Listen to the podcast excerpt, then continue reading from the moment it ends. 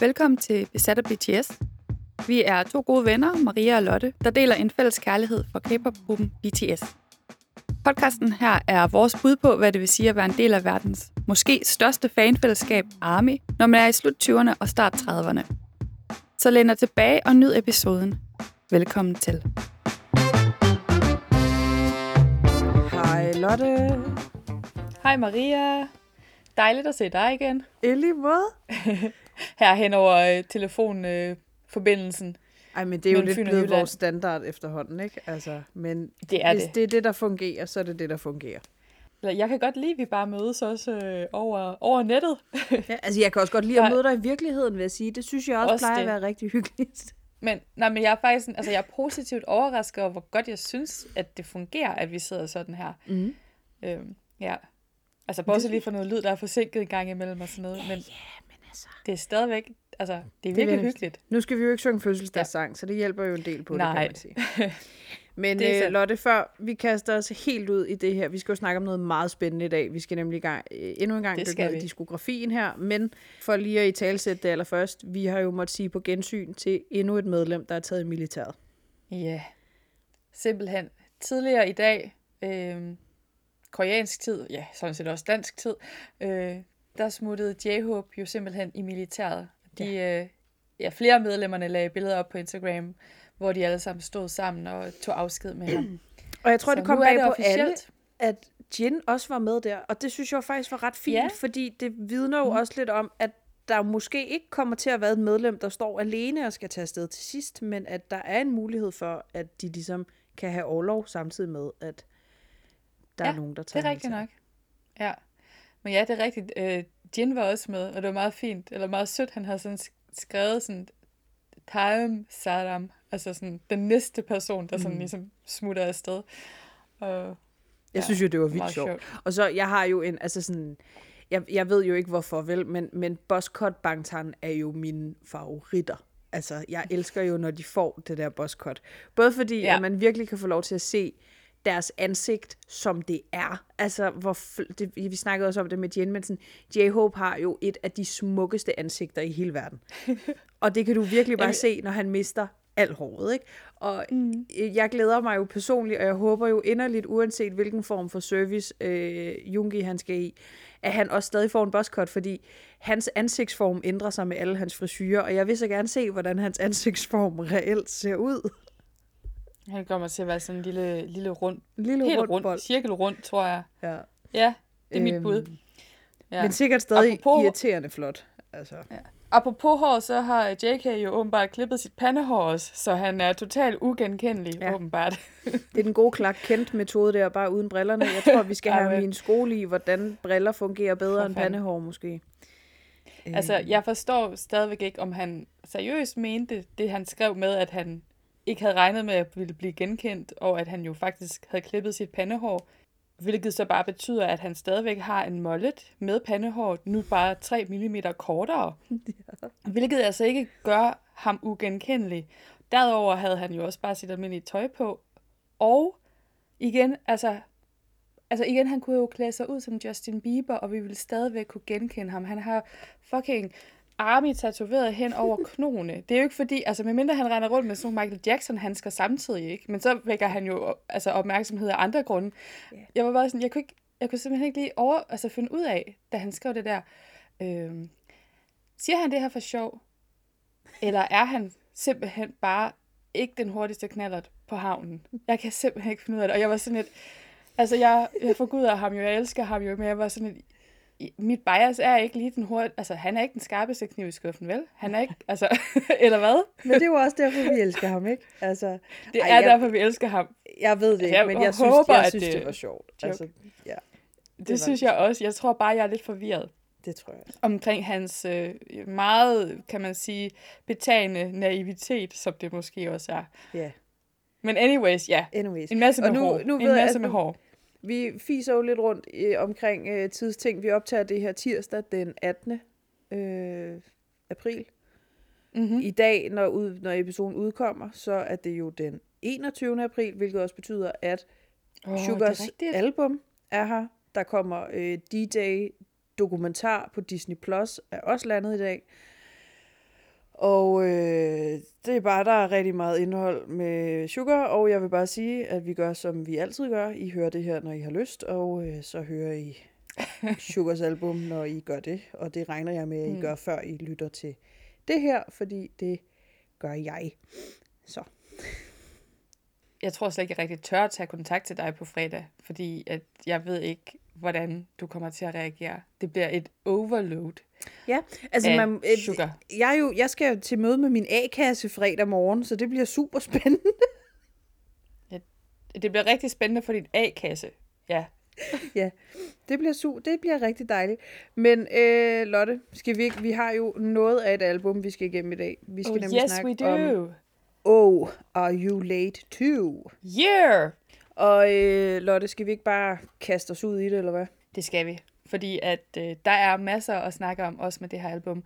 Ja. Og øh, vi bevæger os jo stille og roligt opad øh, i diskografien, tager det simpelthen kronologisk. Yeah. Øh, vi er nået til andet album. Det fantastiske Oh Are You Late To. Jeg må indrømme, det tog lang tid for mig at forstå, hvordan jeg skulle læse den her titel, fordi den er jo stavet som et O, udråbstegn, et R, et U og et L, og så et otal, et komma, et total og et spørgsmålstegn. Mm. Og jeg kan bare huske, første gang jeg så det, så var jeg sådan, Orul 8,2? Der ved jeg jo ikke, om, om øh. jeg tænker, at jeg har været lidt trænet fra øh, de der, øh, hvad er det, start nullerne. For eksempel Avril Lavigne's Skaterboy. Der er jo også et otal i. Ah. At, at øh, det, øh, jeg, jeg synes jo egentlig, det gav ret fin mening, men det er måske også noget online-sprog og noget... Øh, ja, det ved jeg ikke, om, om vi har noget forskellig baggrund i forhold til det, egentlig. Nej, jeg ved ikke. Jeg tror bare, jeg tror bare at jeg lige øh, skulle have et øjeblik til at afkode det. Ja. Bare. Men, men ja. Men jeg, kommer, jeg glemmer Og- altid det der med til gengæld, hvornår øh, udråbstegnet, altså sådan, når jeg skal skrive titlen, Mm. Altså nogle af de der tegn, udråbstegn, komma og Ja. sådan noget, der er altid sådan et, det, ja. vi, tager, vi tager bare bogstaver og Ja. tal. Men Maria, hvad er dit øh, forhold til det her album egentlig? Lad os starte der. Men jeg synes jo, det er lidt sjovt, fordi øh, da vi skulle øh, researche til det her afsnit, der gik det op for mig, at jeg måske, hvis jeg har hørt det her album helt igennem en gang. Og det er et album, mm. der består af lidt en sjov blanding af, øh, hvad er det, tre numre, som jeg hører ret meget. Øhm, mm. Som er, øh, nu, jeg kalder det No, øh, Coffee og Attack on Bangtan. Og øh, ellers så er det sange, som jeg faktisk, da jeg genhørte det igen nu, nærmest ikke kunne huske, om jeg nogensinde havde hørt før. Nej. Så det er ikke det album, du hører mest i hvert fald? Nej, det er det ikke. Men det er Nej. et af de albums, hvis koncept jeg husker bedst. Altså sådan deres styling Ja. og deres... Ja. Øh, alt om, altså sådan, alle fotobogsbillederne og øh, også altså noget af musikvideoen og sådan noget til deres, altså den der øh, title eller main single. Øhm, men alt andet kan jeg nærmest, altså sådan, jeg hørte, jeg hørte en af sangene, og så var jeg sådan helt, den her, den kan jeg godt lide. Hvorfor er det, jeg ikke nogensinde hører den her, udover ja. lige i dag? Altså, at det var Men så det er, underligt. også, det er jo også nogle gange det, der er, fordi det er så stor en diskografi, de har. Altså, der, der er så mange sange, så nogle gange så glemmer man bare, gud, den her sang, den findes også. Det kan jeg da også genkende, at jeg hører tit måske bare de samme sange igen og igen og igen, og så glemmer jeg lidt, at der er en hel masse andre gode sange, som jeg sådan ikke får lyttet Ja. til så ofte. Men jeg tror også, det er fordi, normalt, når jeg har fået et album, jeg ejer jo alle albums fysisk. Og normalt, når jeg har fået et album, så hører jeg det på min øh, CD-afspiller. Men jeg har fået det her album i fødselsdagsgave, da jeg var hjemme hos mine forældre. Så derfor er jeg faktisk i tvivl om, om jeg har hørt det fra ende ah. til anden, uden at der har været andre sange involveret. For jeg tror aldrig nogensinde, at jeg spillede det her på min CD-afspiller, da jeg kom hjem. Nej, Så det kan også godt være, at det faktisk var første gang, jeg hørte de her numre. Jeg ved det ikke. Ja, Øh, men det er også derfor, at jeg synes, det er ret sjovt, at vi laver de her episoder, fordi at jeg det skulle også, sige, i så fald godt, ja. ja, ligesom øh, at dykke lidt ned i det. Men øh, Lotte, vil du Ja. ikke tage os igennem øh, de hårde fakta? Jo, øh, jeg, jeg ved ikke, hvor hårde de er, men altså, sådan, du ved, rammen omkring det her album, mm. lad, os, lad os kalde det det. Jamen altså, det øh, blev udgivet 11. september 2013, egentlig når jeg tænker over det lidt øh, datomæssigt interessant. Nå, men den øh, 11. Øh, september 2013, og det er ligesom det første minialbum. I hvert fald, altså det er i hvert fald ifølge Hypes egen hjemmeside. De kalder det ligesom det første minialbum. Øh, men det er deres andet album i den her skoletrilogi, de har.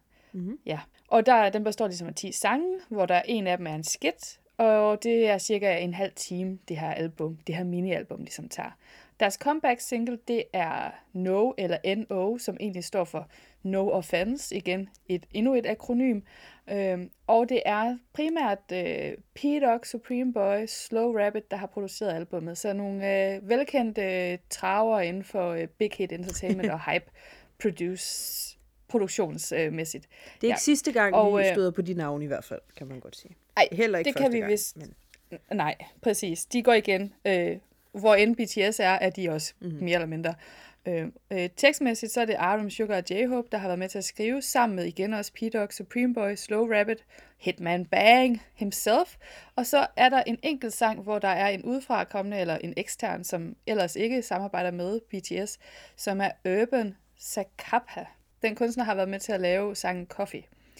Sådan øh, inspirationsmæssigt, som jeg sagde lige før, jamen, så er det den her skoletrilogi. Så vi kredser altså stadigvæk om emnet skole, og dermed også ungdommen. Og der er stadigvæk sådan det her tema omkring at bryde ud af skolesystemet, sådan kan man sige begrænsende, besnævrende rammer. Øhm, og der er selvfølgelig også stadigvæk masser, masser, masser, masser af eyeliner, bandanas og solbriller indendøre, fordi hiphop. Det er hip-hop. Hip-hop. Jeg ved ikke, skal jeg, skal jeg bare fortsætte lidt måske i forhold til det her med det, det lyriske univers, altså sådan emnerne? Fordi jeg har egentlig fundet øh, og oversat en beskrivelse af albummet fra igen Big Hits, eller Hype mm. er det nu. Det, jeg bliver så forvirret, fordi de jo hed Big Hit, da albummet kom ud, men nu hedder de Hype, så jeg kan ikke finde ud af, skal jeg kalde dem Big Hits? Jeg skal tror, kalde dem Hype? jeg, tror, jeg tror stadig, de hedder Big Hit. Uh, Hype er bare paraplyorganisationen, som Big Hit er Okay. okay. Vi får Ah, også stadig okay. okay. notices fra Big Hit Music og Big Hit Entertainment. Ja, det har du ret i. Det har du ret i. Nå, jamen så fra Big Hits, øh, altså egen beskrivelse af albummet, har jeg så oversat det fra engelsk til dansk. Så øh, bær over med mig, bær over med de sådan lidt akavede øh, formuleringer måske. Men, godt. Med Oh, Are You Late To præsenterer BTS budskabet om, at du må finde din lykke og dit eget liv, før det er for sent. Teksterne præsenterer på brutal vis virkeligheden og leverer en ærlig formaning til en verden, der forårsager fortvivlelse. Børn opdrages som studiemaskiner uden mulighed for at tænke på deres egen fremtid. En verden, hvor klassekammerater ikke er venner, men konkurrenter, der prøver at trampe på hinanden. BTS synger om de sår og kvaler, dette håbløse liv har efterladt nutidens teenager i. Ja. Wow. So that is a lot. Ikke? so 2013. Mm-hmm. Ja. Nej, men det er, jo, det er jo sådan lidt emo. Det er jo sådan lidt uh, MySpace emo. Altså på, Ja, på den gode måde. På, den på den fede gode måde. Ja. Jeg synes, at... Uh, men igen, lad os, lad os vente med at dykke sådan mere ned i det, når vi så tager de enkelte sange. Hvordan kommer det her til udtryk, og, og kommer det til udtryk? Fordi jeg synes også, at det her album, det stikker i nogle andre retninger, Mhm. mm-hmm. end, end det, der lige er blevet præsenteret her. Helt sikkert. Øhm, ja. Hvordan øh, i forhold til salgstal og hitlister Ja. ja. og sådan noget? Altså, vi, det er jo mm-hmm. en lidt anden tid, kan man sige, at det er før, at de får deres helt voldsomme gennembrud. Ja. Men Og det kan man også godt se på, kan man sige, den måde, øh, det her album har klaret sig. Mhm. Mm. Og, øh, og i modsætning til deres første album, altså deres eller EP, den her Too Cool for School, så har øh, det her album ikke ligesom fået en, en anden guldalder, eller sådan en, en, en, en anden fødsel, hvor de så er blomstret op igen. Så øh, man kan sige, de debuterede ligesom så på nummer 4, som nummer 4 på Gaon Weekly Chart, øh, der i september 2013, og så debuterede de sådan som nummer 11 på den månedlige hitliste, også for september 2013. Mm. Øh, og så kan man sige, for hele 2013, der er de ligesom rangeret som det 55. bedst sælgende album i 2013. Og øh, i 2019, det er sådan de nyeste tal, jeg kunne finde, der har albummet solgt 200.000 kopier. Det er jo ikke dårligt for et fysisk album, men i forhold til Too Cool for School er det, er det altså ikke så meget. altså, jeg, jeg sad også og tænkte sådan, det er jo ikke fordi, jeg synes, at nummer 4 og nummer 11 lyder som dårlige placeringer, Nej. men det er jo også fuldstændig uden at vide, hvor mange albums, der ellers ligesom var at konkurrere med. Altså, Men det er da overhovedet ikke, det er jo overhovedet ikke dårligt. Altså på det her tidspunkt Nej. skal vi jo tænke på, at BTS har eksisteret siden juni. Altså de er, det er jo ikke, det er et, øh, en gruppe, der er tre måneder gammel. Det er da imponerende at debutere som nummer 4 på den ugenlige mm. liste. Det synes jeg faktisk, det er. Ja. Altså, ja. I sådan forlængelse måske af, hvordan det her album har klaret sig kommercielt, og nu vi snakket om, det ligesom bliver udgivet her den 11. september 2013, Øhm, så kan det være, jeg ved ikke, vil du sådan måske føre os lidt igennem det her comeback, den her tidslinje for comebacket? Fordi der er jo altid et comeback, når der også er en albumudgivelse. Udgivelse. Wow. Ja. Woohoo! Det er jo det, der er så, så dejligt og sådan unikt ved, ved, blandt andet det, der er unikt ved K-pop. Ja, det, det ved jeg faktisk ikke. Eller om det er bare, fordi man tænker mere over det. Altså, jeg kan slet ikke... Jeg, jeg kan overhovedet ikke det finde kan... ud af, hvor meget der egentlig er altså sådan, ting, jeg bare bilder mig ind, og hvad der egentlig også fungerer med vestlige artister, men jeg bare ikke lægger mærke til, fordi jeg ikke hører vestlige artister. Jamen, okay, det er måske rigtigt nok. Altså, selvfølgelig er der jo også... Jamen, sådan noget, der er jo altid en promoverings altså plan. Men jeg synes, det her ja. med comebacks er noget andet, fordi det der med, at du har, du har for eksempel så laver man en comeback trailer, eller så øh, turnerer man jo rundt på de forskellige tv-kanaler og optræder altså mm. med sangene og med sin koreografi. Og det gør det, man altså det ikke på samme måde jo, i Vesten. Det tænker jeg jo, man lidt gør i Vesten også, når du så besøger for eksempel Jimmy Fallon og altså alle de der talkshows og morgenshows og sådan noget, at det mm. findes jo også, men jeg tror, at det jeg forbinder med, altså sådan, som er virkelig særligt for øh, altså, eller det, der gør det et comeback specielt inden for k det er det mm. der med, at det hele er så systematiseret, og du altid får udgivet den der comeback-plan. Ja. Stort set altid. Ja. Altså, at fansene får adgang til, hvad er vores promoveringsplan, sådan så at de for ja. eksempel kan se, hvornår kommer de her trailers, hvornår kommer der konceptbilleder og sådan noget. Og det synes jeg er ret Men, sjovt. Og, og igen det der med konceptbilleder, for det synes jeg jo også, det ser du altså heller ikke så tit, det der med, så har vi en helt nyt stil eller et helt nyt koncept, og dermed rigtigt? også merch, og vi har, øh, du ved, øh, fotos, øh, mm. og hvad ellers der følger med. Ja, men sådan, det hele jeg, det, det der med jo, altså sådan med at tease for et album, før det udkommer, ja. det er jo egentlig forholdsvis normalt, føler jeg, at tease for ja. en musikvideo og sådan. Men det kan godt være, at det ikke er lige så højt. Det var bare en, det var det, bare en, en, en, Nå, men, en tanke, jeg, synes, jeg nogle gange sidder... Jeg synes, det er en fin tanke, fordi spørgsmålet kan, det kan også være, at det i virkeligheden ligger mere i, at det her med comebacket bare bliver dyrket mere inden for mm. K-pop og inden for K-pop-fans. Altså, at man dyrker mere den her forventningsglæde og den her optakt til, at nu kommer der snart noget nyt mm. fra vores idoler. Mere, end man måske gør i Vesten. Sådan igen i systematisk ja. form som, som fangruppe. Men også fordi der ikke er så meget af det, der kommer som en surprise. Altså sådan, så du ved ligesom, hvornår det kommer, så du ved, hvornår du skal være opmærksom mm. på det. Altså at man får at vide, nu kommer den her trailer i morgen. Så derfor så sidder man ja. klar til, at den lander, hvor at også med, med Harry Styles for eksempel, så er det jo sådan en, jo okay, jeg ved, hvornår musikvideoen kommer, men lige pludselig mm. så kommer der et eller andet billede, og så opdager jeg det fire timer efter, fordi uh, jeg ja. har lige lavet noget andet, ikke? Øhm. Ja, du vidste ikke, det skulle komme. Nej, så jeg kiggede heller ikke Nej. efter det. Det var ret sjovt. Men comeback, ja. tidslinje. 27. Ja. august 2013, der lancerer Big Hit et nedtællingsur til det, der bliver BTS officielle hjemmeside, og uploader en comeback-trailer på YouTube. Comeback-traileren yes. består af en monolog, der er snakket, eller indtalt af øh, RM, og det er mm-hmm. øh, nummeret intro Oh Are You Late To, der også er på albummet. Ja, det er det faktisk. Det er egentlig mm. bare den sang, der sådan øh, ligesom er i comeback-traileren. Fedt. Den taler lidt om, hvordan man skal forfølge sine drømme, og så er der nogle 3D-briller, der svæver i rummet og splindres ned mod jorden. Tre mm-hmm. dage senere, 30. august 2013, der øh, kommer tracklisten sammen med konceptbilleder på Twitter og Facebook-side, og det fysiske albums design bliver afsløret sammen med fotobog, fotokort og plakat, som er med i albumet. Mm-hmm. 4. september 2013, der kommer der en speciel trailer for albumets koncept, hvor alle medlemmer danser i formation. De bliver skudt sådan ja, air quotes, i, luft, air quotes, lufttegn. Eller, ja. af politiet halvvejs, men så kommer RM ind i lokalet og beder om dem om at rejse sig, og de danser videre derfra, og videoen slutter med sådan en voiceover af RM, der siger, Everything you did will be exactly what you will be. Det er overhovedet ikke sådan, han siger det, men det er sådan, jeg siger det. det, det er ærligt talt meget sådan, han siger det. Okay. jeg synes, du, du gjorde det øh, skræmmende godt. jeg ja. er RM. Ej, øh, ja.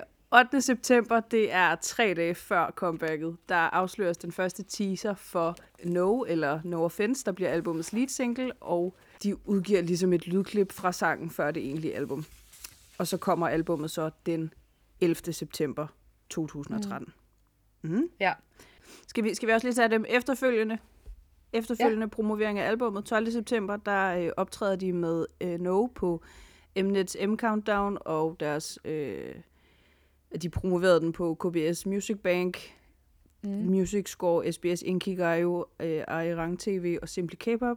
Og i november, der øh, fortsatte de ligesom promoveringen med sangen Attack on Bangtang, som er en kæmpe banger. Det er det nemlig. Og jeg tror, det gik op for dem. Jeg ved, jeg, jeg, jeg ved det ikke, for jeg, jeg var ikke fan på det tidspunkt, men jeg kunne bare sådan forestille mig, at at den har været så kæmpe stor en banger, så de var sådan, ja, 100%, vi er nødt til også at promovere ja. albumet med den sang, fordi folk elsker den. Altså, hvilket jeg, øh, ja, jeg virkelig godt forstår. Det, det, det forstår jeg altså 100% i hvert fald. All time favoritter.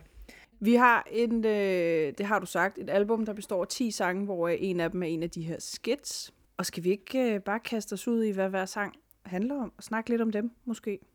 Vi har lige jo, hurtigt rundet jeg. allerede intro over You Late To, men jeg ved ikke, om der er noget, du vil fremhæve ja. i den. Altså, nej, altså jeg, jeg synes jo mere igen, det er sådan lidt en, en præsentation af, kan man sige, temaet, hvad går vi i, altså, hvad går vi ind i her? Den har igen i talesættelse af det der med, følg dine drømme, og du skal ikke lade dig begrænse af, for eksempel i her er det jo meget sådan uddannelses- og skolesystemet mm. og sådan nogle ting, ikke?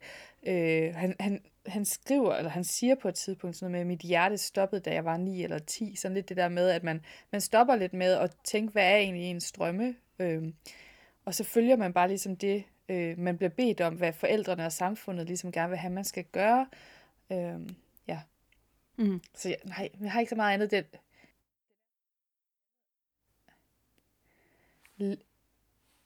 Ja. Men det er også fint, så er vi sikre på, at alle har forstået det og hørt det. Ja, præcis. Men, men jeg tror, at den er sådan halvanden minut lang eller sådan noget. Det er virkelig mm. bare sådan en kort lille sådan appetizer, vil jeg nærmest kalde det. Appetizer. Ja.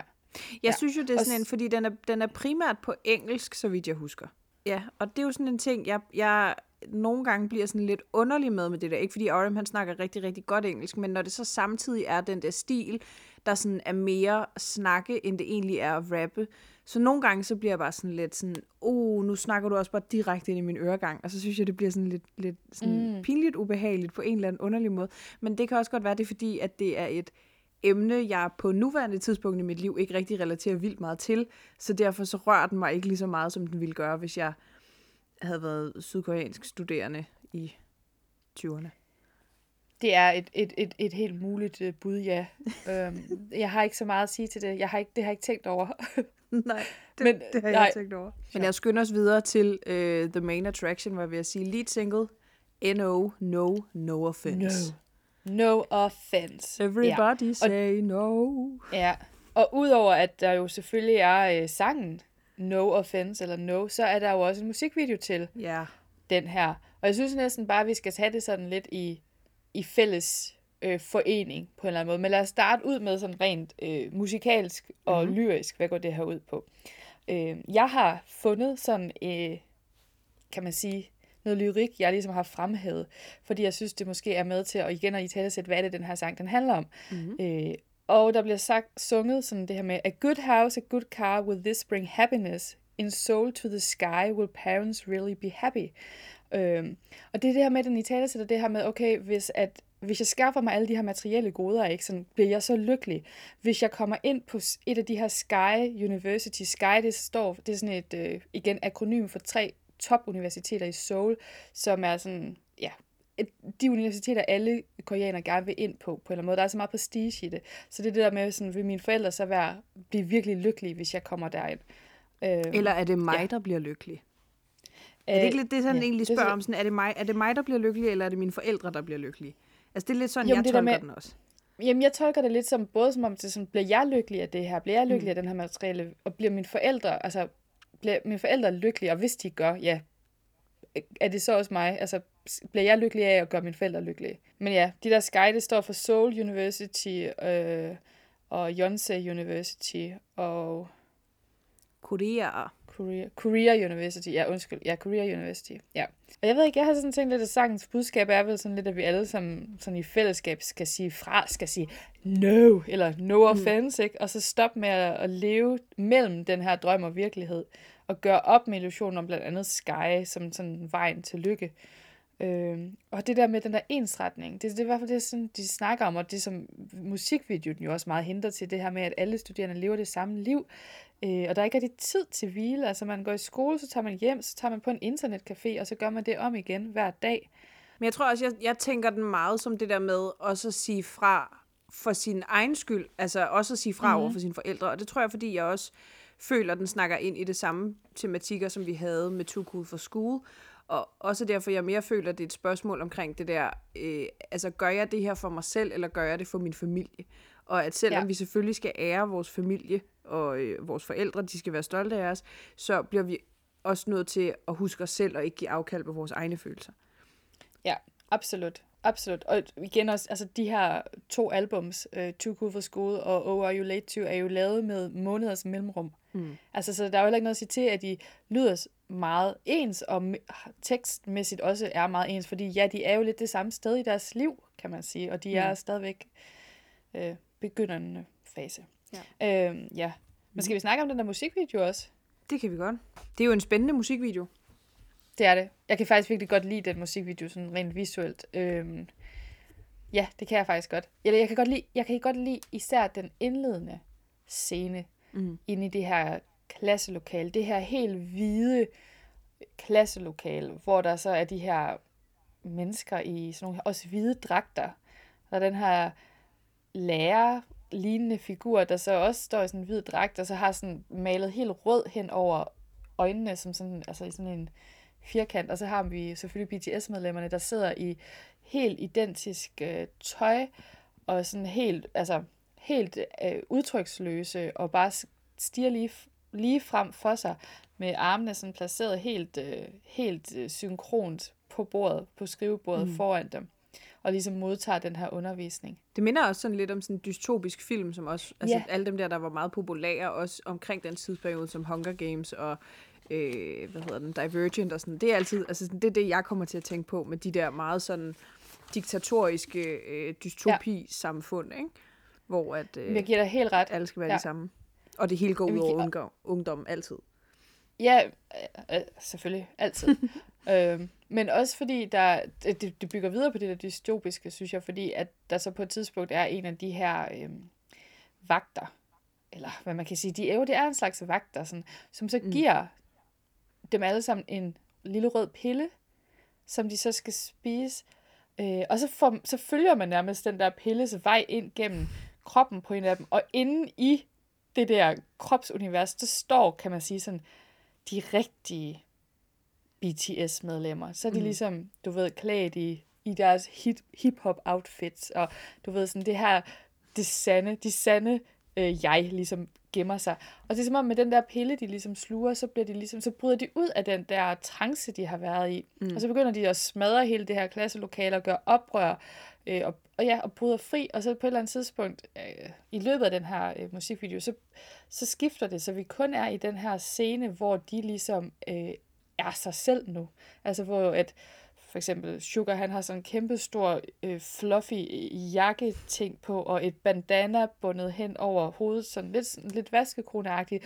Aram har selvfølgelig solbriller på indenfor, øh, fordi hip-hop. Mm. Øh, og generelt bare, du ved, det der med, at de har, øh, nu er de ligesom, nu er de brudt fri af det her, nu kan de ligesom øh, udtrykke sig, som de gerne vil, som de, som de egentlig er. Mm. Altså det, jeg jo ja. primært tænker på, når jeg tænker på den her musikvideo, det er jo øhm, JK's helt utrolig tørre foundation-læber, han har, mm. øh, når han skal synge inde i det der klasselokale. Altså sådan helt sprukne, helt lyse du har foundation en eller anden ting læber. med læber. Jeg har på ingen måde lagt mærke til det der. Like, what? Altså. Det, det er sådan den første tanke, jeg har. Og så de der altså det, du kalder deres sande hip-hop outfits, som yeah. er inde i deres sind, og ligesom er det der. Ja, altså sådan, de er jo, altså sådan det hele farvekoordineringen er jo sådan noget hvid og guld-agtigt. Mm-hmm. Og yeah. de står også lidt i sådan et helt hvidt univers, og det er, altså jeg kommer altid til at tænke på, at det I Want It That Way, Backstreet Boys, yeah.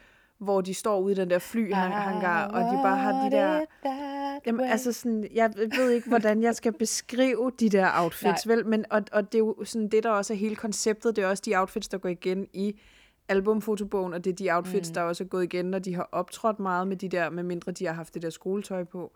Øhm, og det er ligesom bare sådan en Backstreet Boys møder børne-MGP. blandet med Ja. lidt hiphop. Altså sådan, at det er næsten, det er næsten for pænt til at være sådan hiphop, hiphop, som jeg kender hiphop, men, mm. men det er også meget sådan en, nu prøver vi at være hiphopper, for vi skal stadig være flotte. Og, Ja. og, med, jeg jeg, forstår. jeg elsker, altså sådan, Jeg jeg, forst- jeg synes jo bare, det er Ja. sjovt, hver gang vi propper en, pan, en bandana på folk, for at, at prøve at få dem til at se hardcore ud, ikke? Ja. Øhm, Jamen, jeg, jeg, jeg giver dig så ret, og det, øh, ja, først og fremmest, så skal vi også huske, det var en anden tid. Ja. Altså, stilmæssigt ikke, man skal lige huske det, men det er også det, der, altså, jeg synes jo, det er så sjovt, og jeg, på en eller anden måde, så, så sætter jeg faktisk også lidt pris på, at, at man så kan se tilbage på det, og sådan kan grine lidt af det. jeg elsker nu, det. Altså. Sammen med medlemmerne. Men altså i det mindste, Fordi- så er vi gået væk fra det der sådan lidt, altså fake, hvad var det, Versace, som de kørte meget i Too Cool for School, ikke? Men nu er vi bare gået over til sådan helt clean. Det er også lidt sådan Nick og Jay i deres andet, hvis man skal kalde det comeback, ikke? Da de Gud. udgav Nick og Jay 2. Og det bare er det der sådan, Maria, det er totalt Nick og Jay. jamen fuldstændig helt lyse farver, kæmpe guldkæder. Altså, og, han er bare, Ja. jeg, altså, og jeg lever for det, men hold kæft, hvor er det også sjovt at se. Det er også ekstremt cringe.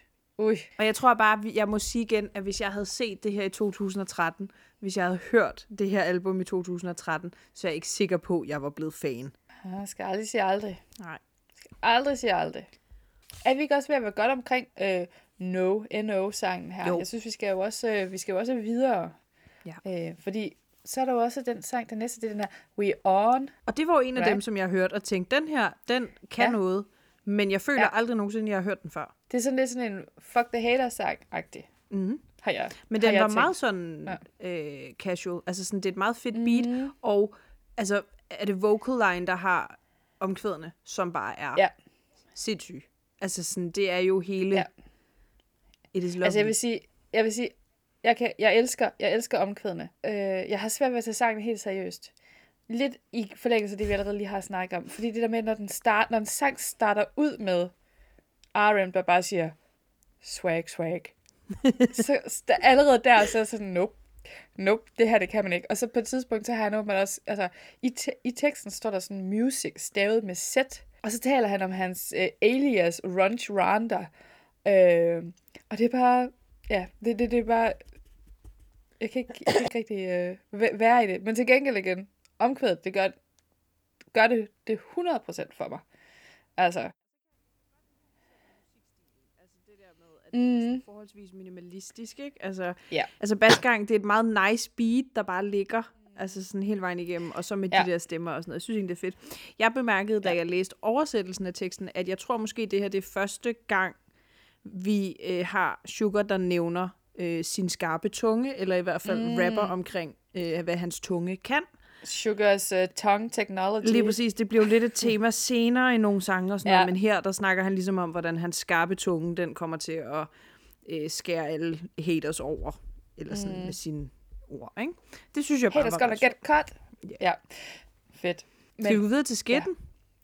Ja, vi skal videre til skitten. Skitten, den hedder Are You Happy Now? Selvfølgelig med et R og et U for Are You, og så Happy Now. Ja, Det er en skit, hvor de bare hvor de snakker. Ikke? Altså, jeg har det jo med jo. nogle gange bare at spole over de der skits, men jeg har det lidt mm. som om, at, at de bare snakker.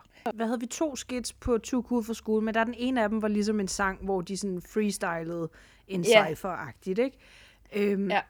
men jeg synes jo meget på nogle af de senere albums, så er det det her med, så er det optagelser fra prisuddelinger, eller øh, altså Ja, fra det rigtigt random nok. tidspunkter, eller ja. Inde i øh, øvelokale, ja. eller et eller andet. Og, og der står mm. jeg nogle gange af, måske også fordi det hele foregår på koreansk som regel. Kan der- du ikke fortælle, hvad den her skit handler om? jo.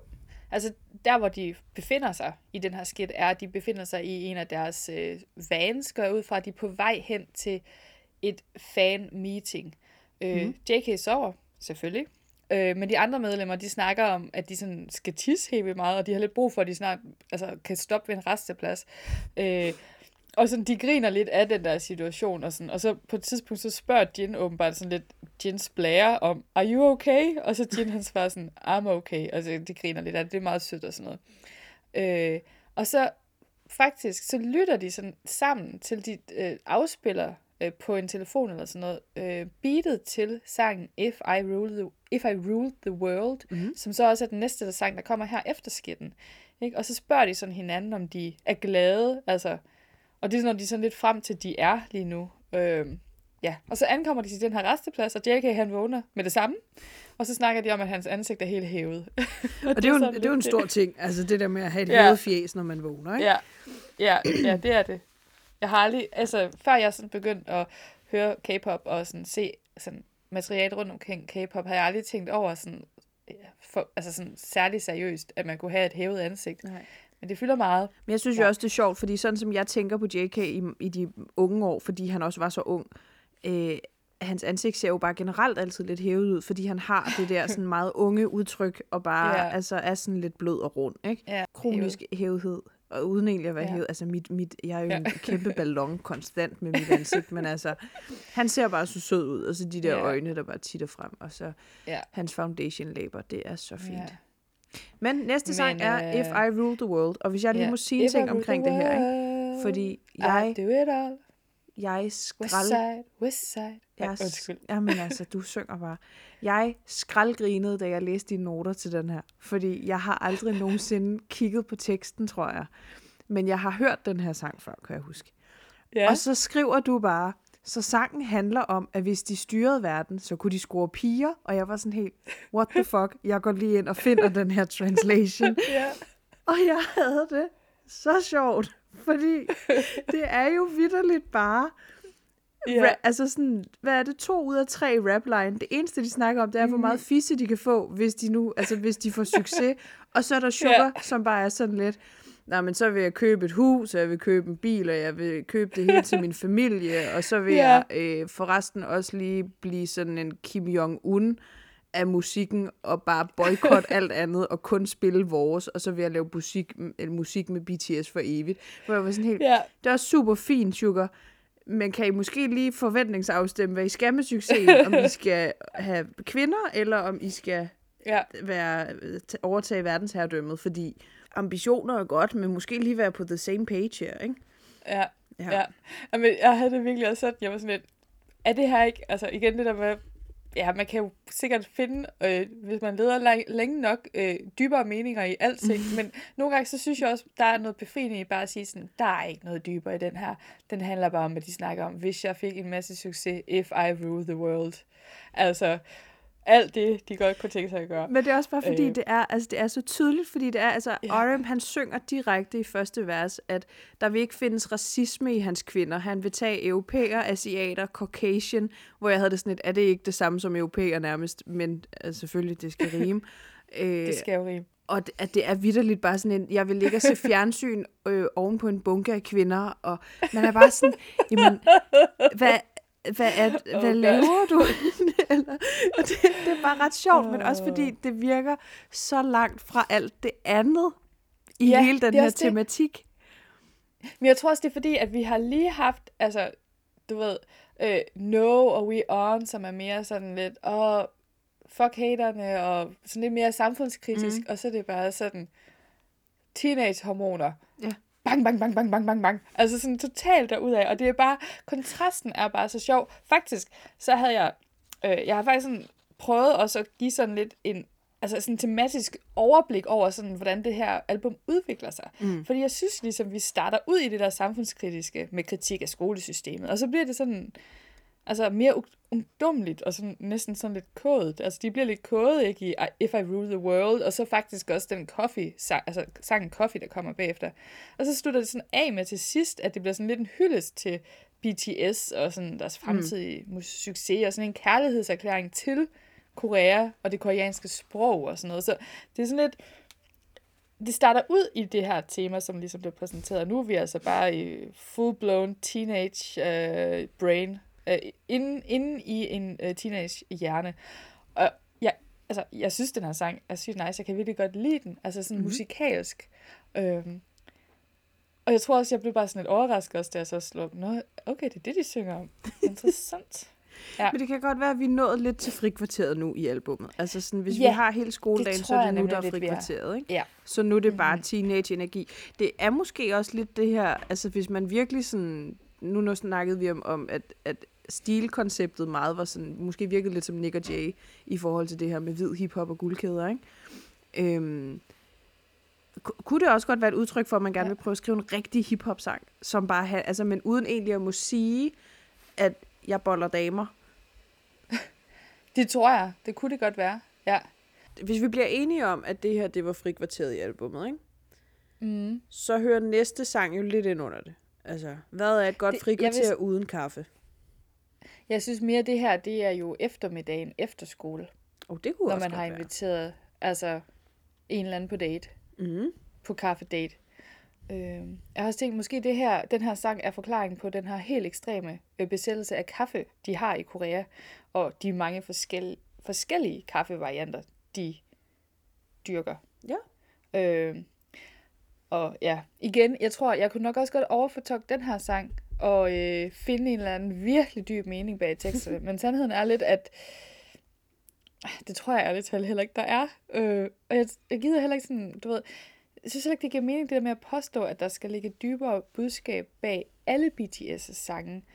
Øh, så for mig er det her bare lidt en hyggelig sang om teenageforelskelse, og sådan de mange forskellige kaffer, man er villig til at drikke, fordi man er på kaffedate øh, Ja. med en, man er forelsket i. Og ikke mindst også, hvordan det ligesom måske er at falde ud af den her forelskelse. Øh, og det kan minde om at drikke en bitter americano.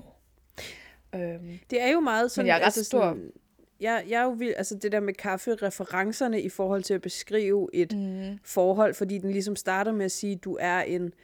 Vores kærlighed var ligesom en varm, øh, en, er ligesom en varm latte, og øh, ja. Siger ligesom, at du er en, en caramel macchiato, som er det her med, at når mm-hmm. du Mhm. starter forelskelsen, så er den helt vildt sød og dejlig, og du sådan, Ja.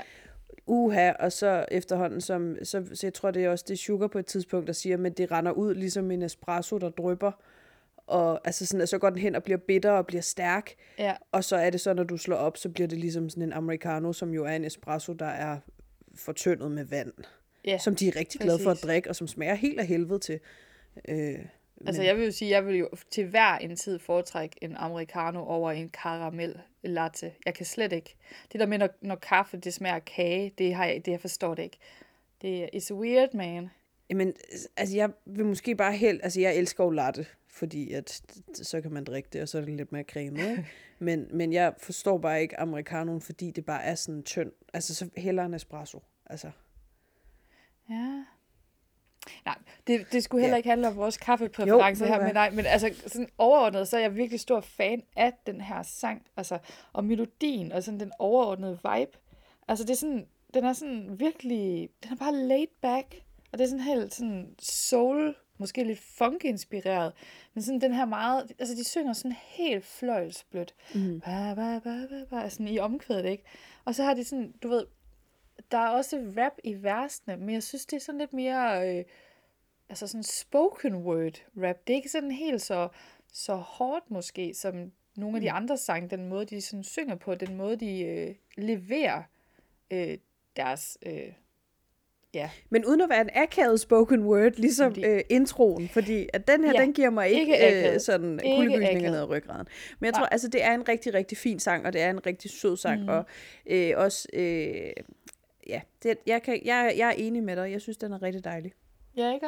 Mm. Det er også en af dem, som jeg faktisk, altså, øh, ud af de sange, vi har været omkring indtil videre, så er Coffee helt klart den, jeg har hørt mest af alle de sange. Øhm. Men vi er jo ikke færdige endnu dog. Nå, men det er bare for at sige, at, at øh, der kommer nogen, jeg har hørt endnu mere. Jamen det var fordi, jeg var også lige ved at sige, jeg tror faktisk, jeg har hørt den næste mere. Det har jeg overhovedet ikke, for det er ikke den næste sang. Jeg var bare lige lidt Nej. foran. Nej. Nej, hvad er, det, hvad er den næste nemlig, Maria? Jamen næste sang, det er BTS Cypher Part 1. Og det er den første Du, du, ud du, af du, du. fire Cypher-sange, vi har Ja. fået fra Rapline. Part 1. Lige præcis. Og det er jo endnu en sådan en, øh, kan man sige, fuck haters sang. Altså det handler ligesom om mm-hmm. haters, Mhm. at de svarer lidt igen, og man skal forsvare det her med, at man både er et K-pop idol, samtidig med, at man er rapper og hardcore hiphopper. Og så taler de mm-hmm. om den succes, de ligesom har opnået indtil videre, selvom det kun er på den her meget korte, tre måneder lange periode. Ja. Øh, ja, det virker måske øh, en Mhm. lille bit smule underligt, når man tænker på, hvor stor succes de har fået nu, og hvordan vi ligesom ved, at BTS paved the way, er der jo mange, der siger, og øh, hvordan hele K-pop-branchen generelt er, nogle gange er lidt bange for at snakke med dem, fordi Ja. at de er guder. Øhm, Og når man bare tænker over, hvor meget succes, kommersiel succes, de har opnået, har ikke, opnået så tænker man, ja. Men det hvorfor det var her nødvendigt? altså man kan jo sige, det var jo ligesom en ting, især Rapline kæmpede med i de tidligere dage, mm. det her med at være Ja. Rapper, og især også når man kom fra de her undergrundsmiljøer, som nogle af dem gjorde, og så kom ind i det her at være K-pop idol, og ind i den her meget Ja. øh, flotte papirs, glansbillede øh, branche, øh, hvor at al ens hiphop-tøj er hvidt og med guldkæder. Mm. Altså, der, der, der er rigtig meget fokus på sådan æstetisk skønhed og udseende inden for K-pop. Øhm, og det var noget af det, de virkelig blev kritiseret for i starten, at der i, blandt andet det her med, at de sådan gik med make-up og sådan noget, når de var optrådt på scenen og sådan noget, hvor de jo har siddet i interviews, og der er nogen, der simpelthen har sagt, det er svarer jo til at være en pige, mm. det I gør, ikke? Altså, at de har virkelig sådan skulle, kan man sige, også stå på mål for en masse ting, som ikke rigtig, øh, altså som ikke er fair, eller som ikke giver nogen mening heller ikke. Øhm, så deraf behovet nok for at lave den her sang, skrive den her sang. Og man kan Ja. sige, jeg er jo ikke en skid bedre, når jeg så sidder nu og siger, at jeg synes, deres tøj er sjovt som hiphopper, og det lidt ligner, at de har klædt sig ud som hiphopper, fordi de er mm. jo selvfølgelig rapper, og nu øh, har jeg også lige svinet dem en lille smule til. Men Jo, men det, Jo, Ja. ja. ja, det er rigtigt, men bliver det ikke også meget hurtigt sådan lidt stereotypt, eller sådan lidt, øh, eller ikke stereotyp, men det der med, altså, at man skal sådan klæde sig på en bestemt måde for at være rapper, fordi det synes jeg heller ikke giver nogen mening, og jeg synes også, det er måske også, altså Jamen, det jeg- tror jeg også, der er mange, som inden for den musik, vil måske, altså også selv bryder med. Jeg tænker på sådan en, mm. altså også en af mine øh, yndlingskunstnere, sådan en som Tyler, the Creator, som jo altså virkelig klæder sig, ligesom han har lyst til at designe sit eget mm. tøj, ikke? Altså det der med, at, at der er jo ikke, altså man man skal jo ikke gå klædt på en bestemt måde. Mm. Men det tror jeg faktisk var en, en rigtig, rigtig god forklaring af mit, øh, min pointe omkring det her med tøjet. At det er det der med, det mm. tror jeg faktisk også, jeg sagde, men at det ligner lidt, de har klædt sig ud som hiphopper. Ja. Altså sådan, at det var jo ikke, hvis de bare var rapper, var det ikke sådan, de ville se ud. Men det er også lige meget, øh, det var Cypher Part 1. Det er jo fordi, den næste sang, det er jo, det er jo vores yndlingssang, Lotte. Altså, det er jo den ultimative hype-sang, Ja. ikke? Det kan også godt være, det er derfor, det, er sådan, det lyder lidt som om, vi bare sådan, øh, løber igennem det her album. Nå, videre til det næste, videre til det næste. Øh, Udover at det selvfølgelig er, fordi vi skal igennem de her sange, uden at det, det her det skal tage 5 milliarder år, så er det jo også fordi, at nu kommer vi jo til de sange, som virkelig er vores yndlingssange Ja. på det her album. Ikke? Altså, så vi skal bare herhen til dem. Og den første altså, er sangen Attack on Bangtan. Øhm, og jeg, jeg ved snart ikke helt, hvor, hvor jeg skal starte henne. altså, fordi jeg elsker alt ved den her sang. Der, der, allerede i starten, hvor der ligesom er den her intro, den her mand, der sådan siger, selvfølgelig på koreansk, men nu oversætter til dansk, ikke? Ja, lige præcis. Hajiman Bangtan. Starter sådan det der med, men hvad, hvad vil der ske, hvis BTS bliver populær, ikke? Og så, så altså stikker den ligesom af derfra. Ja. Bang, der, eller et eller andet, nej. Så, ja, ja, den fingrene. ja, ej, men, Tan. ja. Sådan. Og det, præcis, Godt det høre, jeg er virkelig- flydende i koreansk herover, ikke? Ja, Altså, lige Kan præcis. Det er virkelig det samme bare her. teksterne. Ja. Ja. Men den er bare, det er bare en seriøs god sang, og den mm. er så upbeat, og, øhm, og de sådan taler lidt sådan, altså teksten handler, eller sangen handler ligesom om, at de gerne sådan vil stige graderne, og sådan, at man skal, som lytter, skal man være sådan klar til at have en fest, ikke? Sådan, de synger faktisk, spænd maverne og tag sådan en dyb indånding, og så være klar til at hoppe. Øh, og der er sådan den her balance mellem vers og omkvæd er bare helt perfekt, fordi vi har, altså musikalsk, der, så sker der sådan lidt mere i den her sang, end der måske har gjort i nogle af de andre. Mm. Så der er både noget med nogle trommer og noget trompet, der kommer ind, ikke? Øh, og det er bare, altså det, så har vi de her upbeat vers, som sådan ligesom bygger op til sådan klimakset i omkvædet, ikke? Og det Mhm. er så genialt. Jamen, Øhm, det er en fantastisk og så kan jeg, ja, og så er det jo også altid dejligt at høre øh, Fetus Jungkook, der rapper. Ja. Altså, hans stemme er ikke engang rigtig gået i overgang endnu. Og så bliver det ligesom også fuldt op af den her, øh, den her bro, øh, igen JK, og det, altså, der synger broen, og det er bare en af mine yndlings, og det, der skifter den totalt tempo og tone. Det er som om, der får vi lige sådan en pause, tid til lige at sådan trække vejret, før det så igen går totalt amok i omkvædet, ikke? Og, altså, til dags dato er det her stadig en af mine absolut yndlingssange, som jeg Mm. hører ofte, og jeg hører den sådan, når jeg skal, du ved, er i godt humør, eller skal i godt humør, eller sådan, der skal, der skal være gang i den, eller jeg, altså, ja. Men jeg tror også, jeg tror, Jeg det er en af de der sådan no-skip-sange for mig. Altså, jeg vil aldrig Ja, nogensinde ja. skip over den. Nej, Øhm, præcis. Og så vidt jeg husker, så dansen er jo også ret sjov. Altså, koreografien er jo mm. også Mhm. ret grineren. Og jeg kan ikke huske, hvorfor. Men jeg har det som om, at jeg synes, den er sjov. Ja, jeg kan heller ikke så godt huske det. Jeg har ikke fundet noget om det. Er det den der, hvor de sådan, hvor de har det der, hvor de sådan bygger sådan, altså, og så gør det baglæns og sådan noget? Nej, det er det ikke. Men jeg tror også bare, det er fordi, de bare, når de optræder med den, ser de bare glade mm. ud. Altså sådan, at det er sådan lidt Ja. en, øh, en det festing, det er og de en- hopper det jo- meget. Og Det er jo også en altså- festsang for dem. Altså, Ja. det er jo en festsang for dem også, eller sådan, når de, når de optræder med den. Og jeg, jeg, jeg er så kæmpe fan. Men jeg synes også bare, det er, sådan, det, det, det er bare perfekt altså, med Attack on Bangtan, fordi den blev jo så fuldt op af sangen Paldugan sang, Mhm. som sådan musikalsk minder rigtig meget om Attack on Bangtan. Der, altså igen, der er mere gang i den. Der er de her lidt mere upbeat trommer. Vi har også, jeg ved ikke, om vi har trompet i den her, men der sker i hvert fald noget mere, ikke? Og det er sådan en sang, øh, jeg kan også godt lide den på grund af dens indhold, fordi jeg synes, den er sådan, den er sådan en dejlig kærlighedserklæring til Korea og det koreanske sprog. Fordi den her fokuserer ligesom på, hvor de alle sammen kommer fra. Altså, de her forskellige egne af Korea, Mhm. øh, og hvordan de så har samlet sig sådan i Seoul. Og så synger hvert medlem ligesom om deres hjemby, deres hjemegn, kan man sige. Øh, og sådan mere interessant, og det ved, det ved vi jo ikke, når vi ikke altså, er koreanere og sådan noget, men de synger alle sammen øh, i Satori. Altså, og Satori, det er sådan en lokal dialekt. Øh, så det er sådan en, en kan man sige, en, øh, en kærlighedserklæring til det koreanske sprog, og de taler sådan om ja, de her, kan man sige, karakteri- karakteristiske træk ved deres forskellige øh, dialekter, men så synger de også om sådan nogle egensretter, fordi Mm. mm. det er en kæmpe stor ting i Korea, at alle kan man sige, områder af Korea, de har deres egne særlige retter, eller måder, de sådan laver de her retter på. Altså, så det er sådan en kæmpe stor del af deres identitet. Øhm, Jeg synes ja. jo, det virker sådan lidt som om, at fedt. der også kører en konkurrence lidt på en måde. Det her med, det er på mm-hmm. dialekt og sådan. Der er, øh, det er især øh, J-Hope og Sugar, som ligesom kører meget sådan back and forth omkring det her sådan, hvad siger du, hvad siger du? ja. Og så ligesom Ja, kommer er med deres rigtigt. egne, når vi siger det på den her måde, eller det er det her, vi Mhm. mm-hmm. ligesom har her på egen, når jeg kommer fra Daegu, og jeg kommer fra nød, nød, nød, og sådan noget. Og så ja. er det som om RM ligesom kommer ind på et tidspunkt og bare sådan helt, hey guys, jeg er fra Seoul, det kan godt være, I øh, hygger jer med jeres øh, satori og jeres øh, sejdialekter, ja. men jeg snakker hovedsproget, ikke? Jeg snakker det, vi alle Lige sammen præcis. gerne vil. Og Ja. det bare bliver sådan en, altså det minder mig jo sådan om de helt klassiske Jylland versus Sjælland, og så er der også på. Fyn, som bare Ja. sådan ja, Ja. vi er her bare lidt, ikke? Altså, at, at det bliver helt sådan en, jeg synes det, også fordi det er bare noget, uanset hvor du kommer fra, tror jeg, så man, tror jeg, man kan relatere til det der med, at vi alle sammen bare har Ja. dialekter. Præcis, ja.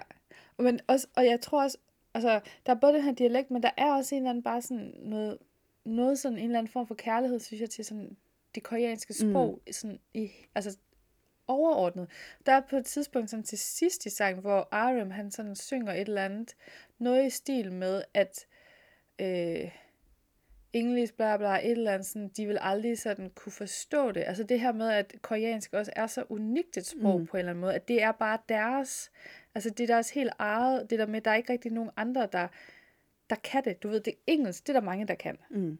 Også selvom at man ikke øh, er native øh, engelsk, øh, altså ja, at, at engelsk ikke er ens første sprog, ikke? Men det der med koreansk, det er bare ikke noget, du sådan på den måde tilegner dig. Mm. Altså, vi kan jo, altså, guderne skal da vide, vi prøver ikke, men det, altså, det er jo rigtigt nok. Det er bare sådan noget helt unikt. Altså, også lidt Men ligesom det er- dansk på en eller anden måde. Ja, lige præcis. Det er dansk. Altså, vi kender vel alle sammen det der med at være på ferie et eller andet sted, og så bare have virkelig ondt af englænderne, fordi de ikke kan Mhm. bagtale nogen i et supermarked, uden at alle forstår, hvad de siger. Altså, mm. der er det lidt nemmere nogle gange på dansk. Man skal ikke gøre det, fordi du ved heller aldrig nogensinde, om de forstår dansk. Men ligesom at sige, Nej. hold nu op, hun har glemt at tage bukser på, hende der går deroppe. Ikke?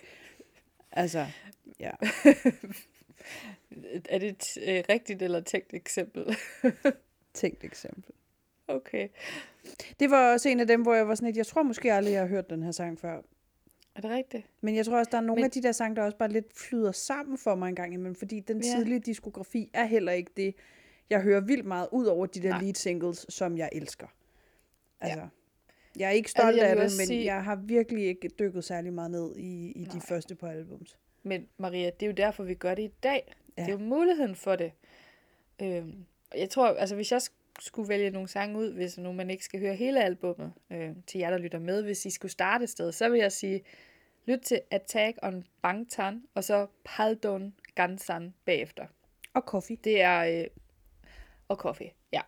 Det, ja, det er vel de tre, og så kan man jo ellers altid dykke ned i hele albummet og høre i, det i sin dejlige fulde længde. Mm-hmm. Um, men øh, før vi helt øh, fortaber os i øh, de her fantastiske sange, og hvad for nogle sange man skal høre, og hvordan man skal høre albummet, skal vi også huske, der er jo også en sidste sang, nemlig den, der hedder Outro, Love in School. Og det er selvfølgelig ikke love, det er love, love. altså L-U-V, love in school. Og school er i øvrigt også stavet S-K-U-U-L, eller S-K-O-O-L selvfølgelig, undskyld. Ja, Øh... Men det er jo også, fordi de har så travlt med at være rebelske mod skolen, så de har slet ikke tid til at lære, hvordan man staver. Nej, du har ret. ain't, ain't nobody got time for that. Altså, det er jo også ja. lidt et øh, oplæg til øh, næste album i serien, som er Skuld mm. Love Affair. Det har du nemlig helt ret i. Det er det nemlig. Øhm, og den, altså, lyrisk matcher sangen sådan meget fint. Altså titlen, det her med, altså, kærlighed i skolen, ikke? Mm-hmm. Og det handler sådan lidt om sådan en ungdomlig kærlighed, og det slutter af med til sidst, at øh, Jungkook kan sådan ligesom spørger, altså ja, ud, sådan, hey girl, eller hey pige, vil du være kærester med mig? Og hvad svarede ja. du til det, Lotte? Jeg svarede, det, det, det, det, det svarede jeg. Det er sådan nederen. det er jeg da overhovedet ikke. Jeg er nysgerrig. Jeg synes bare, det er sjovt. Men det er rigtigt nok, det leder jo sådan op til det næste album. Man skulle mm. næsten tro, de havde tænkt over det. Ja, tænk, hvis de har det. Men det var jo 10 sange. Ja, det var 10 sange. Jeg ved ikke, sådan for lige sådan at runde lidt af, sådan opsummering, så, så sådan rent musikalsk, så, så det her album, det minder meget om Too Cool for School. Mm. Øh, Øh, det er sådan intenst og aggressivt, øh, altså der er, der, er sådan, der er intens og aggressiv rap, og så følges det op af sådan nogle trap beats, noget øh, brass, og så de her soulede melodier i omkvæderne.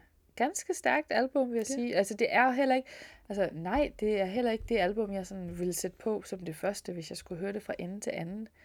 Øh, men, men jeg sætter pris på, at det findes. Jeg sætter mm-hmm. pris på, at det er der. Jeg synes, det har været fedt at høre det i forbindelse med den her episode. Altså sådan, ja. også fordi der faktisk var nogle, som jeg også, altså, der var vidderligt nogle sange, hvor jeg var sådan, gud, hvorfor hører jeg ja, ikke den her tit? Præcis. Og der er kommet nye sange ja. på mine playlister. Øhm, ja. Generelt vil jeg jo sige med de her, altså også med, med Too Cool for School, som vi havde sidst, og sådan, noget af det, jeg jo elsker ved de her albums, det er også det der med, at det skulle være så hiphop-agtigt. Altså, at det er ja. på tidspunktet, hvor at BTS var en hiphop-gruppe. Hvilket også betyder for eksempel, øh, at vi har øh, Jungkook, der rapper i Attack ja. on, on Bantang, men vi også har mm-hmm. altså Jin, der skal være hardcore rapper nogle gange, og sådan, at, at det er ligesom før vocal line får lov til at være vocal line rigtigt, men de mest er supplement eller øh, mm. folk, der ligesom laver de der øh, omkvæd eller back-end vocals. Ja, men det er rigtigt. Det, det er måske det der med, at det på en eller anden måde, så er det... Altså, det er jo så fedt, fordi det, det, det er den der rejse, man, eller den der udvikling, man kan mm. se, at der ligesom har været fra de første album. Så derfor det er så unikt at have ja. dem. Og så ligesom kunne se, at de måske heller ikke helt har fundet deres... Øh, form, eller deres forskellige sådan, roller, eller hvem de egentlig er mm. i gruppen endnu. Også det der med, og det er jo en ting, noget andet er jo også, at man kan jo læse, eller høre ud af sangene, det der med, hvor er de i deres liv. Ja. Altså, de er ekstremt unge, og det handler rigtig meget om skole, fordi det er det, de kan ja. relatere til. Det er det, de har oplevet på det her tidspunkt. Og det synes jeg også unikt. Så lige blandet med lidt uh, fuck the haters, jeg vil bare gerne være rapper, og uh, hvis jeg får succes, så skal jeg have nogle kvinder. det er den der ungdommelighed. Nej, men det er det, jeg så godt kan lide også. Men jeg synes, det er fantastisk, fordi jeg synes også virkelig, det, det vidner bare om det der med, at frontallapperne er bare ikke færdige nu.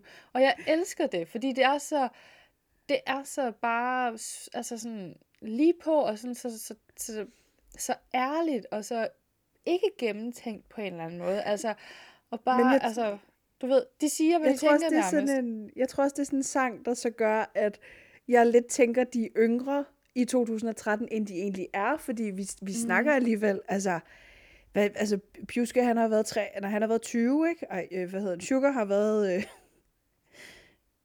Sugar har været 20, ikke? Har han været 20? Hvis det Ja, det har 13. han vel. Altså, vi, vi Ja, er jo fra det har han. 93, ikke? At det er jo ikke, for, Ja, det er jo det er ikke fordi, han er 15. Altså, jo jo, så Jungkook er jo helt ude at skide. Men, men de andre har han trods er alt 16. været... Altså, ja, wow. Ej, men at jeg tror også nogle gange, jeg glemmer, at fordi jeg bare synes, de virker så unge, også i deres tematikker, og jeg ikke selv kan huske, eller det kan jeg jo godt, men da jeg, altså, da jeg var i 2013, der startede jeg på universitetet, ikke? Og jeg er jo Mm-hmm. på alder med Sugar. Øh, Men, og der tror jeg nogle gange, Maria- at jeg glemmer det der med, at han har været på alder med mig der også, og han ikke har været øh, 16 eller 17. ja, men altså, det er bare for at sige, at jeg tror, noget af det, der har fyldt allermest, optaget mig allermest i min vej gennem uddannelsessystemet, det er, hvor fanget jeg nogle gange har følt mig i uddannelsessystemet. Ja. Og øh, usikkerheden og følelsen af at skulle præstere, men ikke kunne præstere, og hele tiden overveje, er det det her værd? Er det, altså, øh, eller er det, eller skal jeg gøre mere? Øh, altså sådan, så på en eller anden måde, så, så, så synes jeg ikke, at, øh, altså, selvom at de måske er 20, nogle af dem også er mere, så har jeg sådan, sådan havde jeg det altså hele vejen gennem. Nå, ja, ja, nu tænker jeg også især på, altså, de her, på de her sange omkring, øh, altså, fuck the haters, og øh, hvis jeg får succes, Nå. vil jeg gerne have kvinder. Ja. Altså sådan, at Mm. der var jeg ikke, og det er heller ikke, jeg tror ikke, jeg har været 12-talspige nok til, at jeg har følt mig så fanget af systemet. Det er primært, jo, måske lidt på den, på den måde med, at jeg havde for dårlige karakterer til egentlig at kunne lave det, jeg gerne ville. Men, Mm. men ja, jeg, jeg tror bare nogle gange, at jeg gør dem yngre i mit hoved, end de egentlig var. Maria, nu har vi fået snakket om det her dejlige, dejlige album. Øhm, Mhm. Og så ved jeg jo godt, at der nok ikke er nogen, der hører det her, fordi at alle har travlt med at høre øh, Sugars album, og derefter Et andet super dejligt album, hans, som øh, lige pludselig er kommet hans i dag. dokumentar også. Ja. ja, altså jeg forstår det jo godt, ikke? Men jamen, det er fantastisk. Vi altid timer det. Det er altid timet med øh, et, øh, et album-release. Sådan er det bare. Det bliver fedt at høre det. Det bliver, øh, det bliver en rigtig festfredag, Mm. det her. På mange måder. det gør og- det. Så faktisk, altså når vi ses igen, så har du været i New York, Maria. Ja. Det er, det er faktisk lidt vildt at tænke på. Det har jeg. Jeg har, ja, måske vi skal lave sådan en øh, reportage og special. Det kan være, jeg kan ringe dig op eller eller andet i New York. Måske, nu må vi se, om det kan lade sig gøre. Og ellers så, øh, så ses vi jo bare på den anden side. Yeah. Og så tror jeg nok, at jeg ved, hvad det øh, næste, den næste episode, hvad den skal handle om. Om du har jo optaget den næste episode uden mig jo. Jo, det er rigtigt nok. Men den kan jo altid, altså, den kan man altid gemme, hvis der er. Ja, nu må vi lige se, hvornår jeg er hjemme. I forhold til, hvornår der skal komme noget. Hvad, du overvejer at blive, eller hvad? Nej. ja, Det, det er rigtigt. sådan- Ja. Ja. Jo, Ej, jeg, jo, jeg overvejer at blive... Altså, hele planen er jo faktisk, at øh, Ja, Sugar, han ser mig, og så skal jeg til Sydkorea. Øhm, mm. Og nu skal I vi jo heller ikke have Keta mere for at komme ind, så jeg tænker, at øh, bare tager... Det er så nemt. Det er så Ja. nemt. Lotte, du har jo faktisk allerede sagt, hvad for nogle øh, sange på det her album, du især synes, man Ja. skal høre, hvis man ikke lige har tid til Det at er høre rigtigt. alle 10. Jeg har præsenteret anbefalingerne. Øhm, og øh, altså nu, som du startede med at sige, så tager vi jo stille og roligt diskografien i kronologisk rækkefølge, så mm-hmm. på et eller Mhm. andet tidspunkt, så kommer vi jo til næste album. Men øh, inden vi gør det, Det det så er kommer korrekt. der nok et par, øh, et par andre gode afsnit, øh, der måske, måske ikke også udkommer samtidig med, at der kommer soloalbums. Det ved vi ikke nu. Vi håber i hvert fald, at I stadig gerne vil lytte til vores podcast, Ja. når I har tid, øh, og ikke høre D-Day, Face, Indigo eller noget andet. Af alt det skønne, skønne solomateriale, vi bliver kastet i hovedet i øjeblikket. Fuldstændig.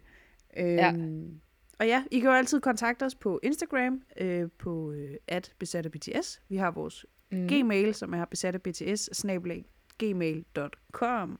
Vi skal sige meget, mange gange tak for i dag, og, øhm, og selvfølgelig også sige, at jeg håber, eller, eller vi håber jo også, at I har synes, det har været sjovt at lytte med øh, på os, der bare sidder og ja, ævler løs om det her album. Øhm, måske har I lært noget nyt, måske har I ikke. Måske vidste de det hele i forvejen. Det er jo i så fald også meget fedt at så blive bekræftet i det. Og om ikke andet, så håber jeg bare, at det har været underholdende og hyggeligt. Ja. Og øh, at I måske har øh, haft os i ørerne, mens at øh, I har været på vej hjem fra arbejde, eller været ude at handle, eller lavet mad, eller hvad end I nu laver, mens I hører den her podcast. Jeg glæder mig rigtig meget til at se dig igen om øh, to uger, Lotte. Mm. Jeg glæder mig rigtig meget også til at se dig igen. Ja. Og bare høre om øh, koncerterne ja. i New York. Hvis man er nysgerrig på, øh, hvordan jeg fik billetter til koncerterne, og man ikke har hørt afsnittet endnu, så kan man jo mm. høre øh, sidste afsnit, vi udgav, som er øh, lidt pinligt for mig, men øh, nogen siger, det er ret sjovt. Øh, men som simpelthen bare jeg er godt lide det. Øh, optakten til øh, mig, der skal se Jungi i New York. Det synes jeg, man skal gå ind og høre. Ja. Yeah. Lige efter det her. Vi ses, Lotte. Det gør vi. Okay, have det rigtig godt alle sammen, og pas på jer selv og hinanden, til vi lyttes ved igen. Tak for det hele. Ja. Hej hej. Hej hej.